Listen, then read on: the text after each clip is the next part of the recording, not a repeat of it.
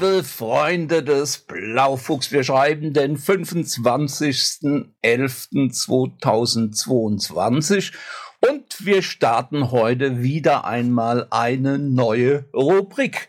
Die Rubrik heißt Unser Mann aus London. Und unser Mann aus London ist Thomas Schulz-Jago, früher bei Greenpeace, WWF, Amnesty International und heute bei der World Animal Protection. Herzlich willkommen, lieber Thomas, zum Blaufuchs. The stage is yours. Gerne. Ja, hallo Olaf, schön, dass wir mal wieder eine Gelegenheit haben, hier zu sprechen. Äh, wie du richtig sagst, ich bin jetzt seit äh, einigen Monaten bei World Animal Protection. Das ist eine Organisation, die viele vielleicht unter ihrem alten Namen kennen. WISPA, the World Society for the Protection of Animals.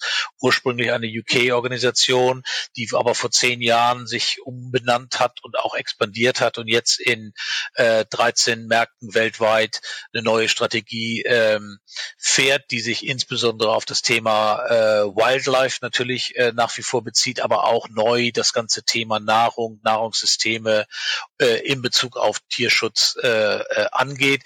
Ich bin dort der äh, globale Direktor für Fundraising und Engagement, äh, also eine Rolle ziemlich ähnlich wie meine vorangegangene, aber jetzt in einem anderen Themenbereich. Prima, also auch da wieder international tätig und äh, in dem Thema, weitesten Thema Tierschutz, ähm, so nenne ich das jetzt mal, und ihr äh, weitet euch aus in das Thema Nahrung, was ja prima zusammenpasst.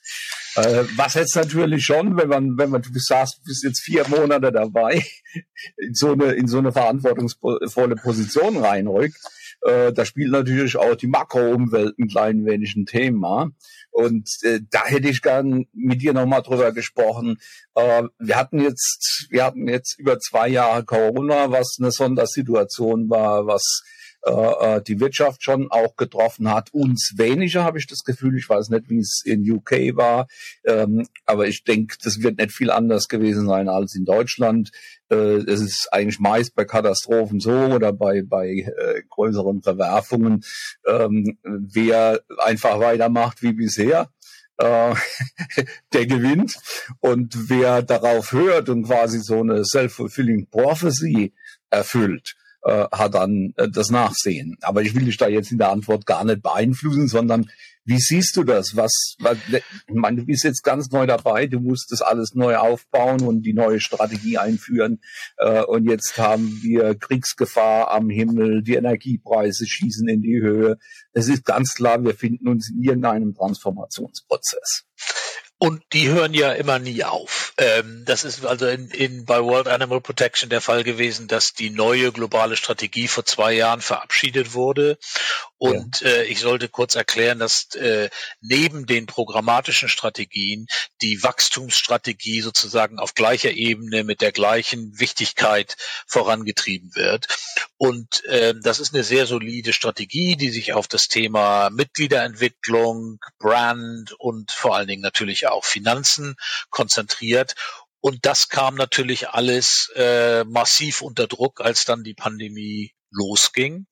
Und wie du richtig sagst, viele sind da ganz ungeschoren äh, überraschenderweise dabei rausgekommen. In UK war es natürlich ein Stück weit schwierig, vor allen Dingen für diejenigen, die sich zum Thema eins, die sich im, im Bereich Einzelhandel verkaufen und so weiter, ähm, die, die berühmten Charity Shops, die du an jeder Ecke hier siehst, da gab es natürlich extreme Einbußen. Und ja. wir sehen es jetzt auch wieder vor allen Dingen im Bereich Individual Giving, also Einzelmitgliedschaften und so weiter weiter, wo der Druck natürlich aufgrund der Preisentwicklung, Inflation, Sorgen um die Zukunft äh, massiv unter Druck ist. Für uns ist es derzeit so, dass wir das noch ausgleichen können. Also die äh, Projektionen fürs kommende Jahr sind nicht extrem negativ, aber es heißt natürlich sehr genau aufzupassen und wachsam zu sein und auf gar keinen Fall den Fuß vom Gas zu nehmen äh, und da jetzt in irgendeiner Form verschreckt zu reagieren. Ich glaube, da sind wir in einer sehr ähnlichen Situation mit vielen anderen. Das ist natürlich vor allen Dingen für die großen Organisationen, wenn man sich anguckt, was in den UN-Organisationen zum Beispiel derzeit läuft, die aufgrund der hohen Kostenentwicklung einfach ganz andere massive, ähm, äh, einem massiven Druck ausgesetzt sind, wenn sie ähm, äh, Nahrungsmittel bezahlen müssen, Fahrzeuge äh, finanzieren müssen und so weiter. Das ist ein Thema, was wir nicht so haben. Insofern ist es bei uns ganz okay. Und als jemand, der in London sitzt und hier in den letzten Tagen äh, diese Selbstzerstümmelung äh, beobachtet hat, die die neue Regierung veranstaltet, haben wir ein Riesenglück, weil unsere Budgets in Dollar, in US-Dollar laufen und da sind wir im Moment noch einigermaßen gut davor. Aber das würde mir als einer UK-basierten Organisation ansonsten extrem große Sorgen machen. Ja, ich habe äh, gesehen, bisher war ja eigentlich der, der Pfundkurs ganz, ganz gut gewesen, gerade gegenüber dem Euro. Ich habe jetzt gesehen, dass es doch jetzt äh, äh, da was ins Rutschen gerät. Äh, etwas, was ich vorher gar nicht so empfunden habe, dass das da, äh, dass da das Pfund Probleme hätte. Ähm, aber ich glaube, auch zum Dollar hin gibt's äh, gibt's da auch massive Verschiebungen. Und ihr habt eine relativ hohe Infl Inflationsrate. Ist wie, wo liegt die im Moment bei euch? Richtig, die liegt im Moment bei, bei ähm, knapp unter fünf Prozent, wird sicherlich äh, nach, sorry, sorry, sie liegt äh, knapp unter zehn Prozent und sie wird sicherlich weiter äh, wachsen. Äh, und das ist natürlich in Bezug auf ähm, die Lebenshaltungskosten und damit Spendenbereitschaft und so weiter ein richtiges Thema hier für die, für die UK-Organisation. Äh, ja. Also das liegt dann in ähnlichen Bereich wie bei uns. Äh, wir sind, glaube ich, im letzten oder vorletzten Monat waren wir bei 8,5 und ich glaube jetzt im, im November, Dezember äh, wird sich wahrscheinlich, äh, Oktober, November wird sich wahrscheinlich in Richtung 10 Prozent eher bewegen. Äh, ein Thema, was mich extrem bewegt, äh, weil das natürlich schon in irgendeiner Form Auswirkungen haben muss. Glaubst du, dass das länger andauert oder ist es etwas, was wir, das, was wir wieder überwinden werden, relativ schnell? Naja, das ist sicherlich keine Eintagsfliege, diese Krisen jetzt. Ich denke, also wir stellen uns auf eine drei bis fünfjährige äh, Phase ein, in der wir ganz, ganz genau gucken müssen und fein justieren müssen, äh, was tatsächlich geht. Aber man muss vielleicht auch grundsätzlich dazu sagen, was ist denn heute noch normal? Also was ist sozusagen ein Grundzustand, den wir als ideal voraussetzen würden, auf den wir gerne wieder zurück oder äh, ähm, hin äh, arbeiten möchten? Das ist im Grunde genommen seit der großen Rezession 2008 ja nie mehr richtig normal gewesen. Und dann kam ähm, dann kamen Verwerfungen wie Brexit, dann kamen Verwerfungen wie die Pandemie und jetzt ist es der Krieg in der Ukraine und die Energiepreise und alles, was damit zusammenhängt. Also ich glaube, dass das Wichtigste zu sagen, was wir als Fundraiser uns angucken müssen, ist, dass wir in der Situation heraus äh, agieren müssen, aber uns auf ein paar bewährte Grundsätze verlassen äh, können, die wir anwenden, egal wie die externen Bedingungen oder die Umweltbedingungen derzeit sind. Das glaube ich auch, denn ähm, das, das Spenden liegt in uns, das ist in uns drin. Äh, in manchen mehr, in manchen weniger, das ist vollkommen klar. Es gibt Menschen, die spenden überhaupt nicht einander, aber für die ist das eben einfach ein, ja, ein, eine Lebensart auch, dass man das tut. Äh, sehr viel stärker verbreitet in, in in Ländern wie UK, US, äh, USA und und äh, und der Schweiz komischerweise. Also das ist äh, ich dachte da immer, da gibt es eigentlich eine engere Verbindung, aber die Schweiz ist deutlich äh, spendenfreudiger als, als die Deutschen.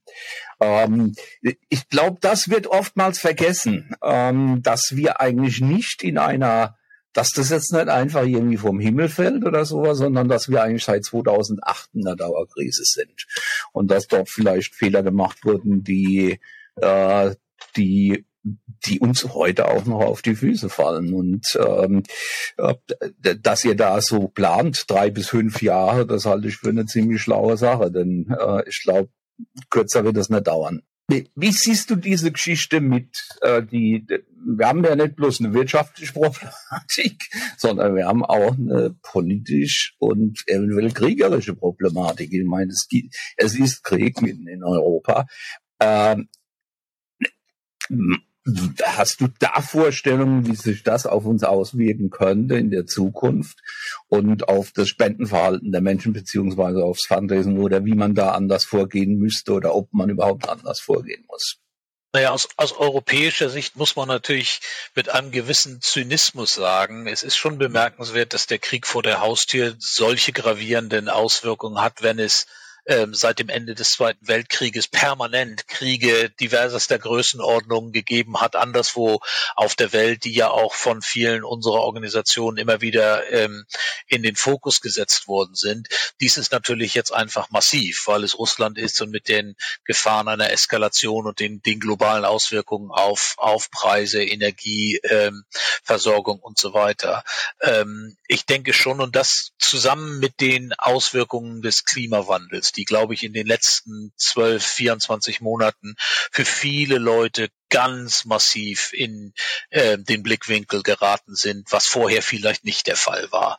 Die Dürren, die, die Feuer, ähm, die Auswirkungen auf, auf Nahrungsmittel und so weiter, das ist in, ist in meiner Wahrnehmung in den letzten 12 bis 24 Monaten einfach viel präsenter gewesen, auch für Menschen, die sich das vielleicht theoretisch alles schon mal angeguckt hatten, aber denen vielleicht nicht so klar war, wie kurzfristig die Auswirkungen uns auch wirklich ähm, treffen können und und, und beeinflussen ähm, können. Also das ist ein Riesenthema und ich glaube, wenn man vor drei Jahren jemanden gefragt hätte, ob man sich so eine globale Pandemie hat vorstellen können, das hätte auch keiner ähm, äh, voraussagen können, mit welcher Intensität und welchen radikalen Auswirkungen ähm, sich da plötzlich die Welt hat umwandeln müssen. Deswegen meine ich, es gibt kein Normal mehr. Was ist heute normal? Es ist wirklich eine Situation, die man einschätzen muss und gegeneinander abwägen muss, wie sich ähm, die Mentalität in Bezug auf Spendenverhalten, die Mentalität in Bezug auf ähm, Prioritäten, die Menschen haben in ihrem Leben, äh, einfach verändert. Und da wird nach wie vor der alte Grundsatz wahr sein als, als NGO, als Charity, muss ich jeden Tag immer wieder meine Relevanz äh, dokumentieren. Ich muss sagen können, was ich mit Spendengeldern mache, wo konkret Abhilfe geschaffen wird und warum sich Menschen dafür interessieren sollten. Das ist ein Grundsatz, der war vor 50 Jahren genauso gültig wie heute. Heute ist er relevanter, weil sich das Thema eben, weil sich die Welt schneller verändert und weil wir dieses, ähm, diese Erinnerung daran, warum wir da, warum wir da sind, wofür wir kämpfen, einfach immer wieder in den Vordergrund stellen müssen. Du hast eben, wir haben kurz kurz gestreift die politische Situation im UK. Glaubst du, da findet gerade ein, ein Wandel statt ähm, in, in, der, in, der, in der britischen Bevölkerung zu der Sichtweise ähm, ja, der, Gesamt, der Gesamtlage, auch in Bezug auf Brexit, das ist ja etwas, was viele Leute in Deutschland irgendwie schon durchaus bewegt. Und äh, warum, warum gab es diesen Brexit? Ja. Ja, das ist äh, das ist extrem interessant, wie sich das äh, wandelt und wie da auch die ähm, politischen Einschätzungen sich wandeln. Du hast natürlich hier mit dem mit dem Wahlsystem einfach die Tatsache, dass selbst wenn es extrem weiter polarisieren würde, dass nach wie vor relativ schwarz-weiß gedacht wird. Und ja. ähm, es ist schon für die äh, regierende konservative Partei sicherlich ein Alarmsignal, wenn in den letzten Umfragen die Labour oder Sozialdemokratie auf einmal mit 33 Prozentpunkten nach vorne geht das heißt aber noch lange nicht, dass die die Wahlen gewinnen würden, wenn sie im Laufe der nächsten sechs Monate passieren würden. Das ist einfach so vom System her. Was mich viel mehr interessiert, und das ist im Moment alles Spekulation, ist, ob sich mittel- und langfristig die Einstellungen, die die Menschen in Großbritannien haben zu den, zu den großen Themen Armut, zu den großen Themen Umwelt, zu den großen Themen, zu denen ich dann eben auch Nahrungsmittel und damit zusammen ja. auch den Tierschutz äh, nehmen würde, ob sich da mittelfristig was verschiebt. Ich würde sagen, da bin ich sehr positiv äh, eingeschätzt, wenn man sich anguckt, wie äh, die jüngeren Generationen heute an das Thema herangehen. Das finde ich extrem wichtig.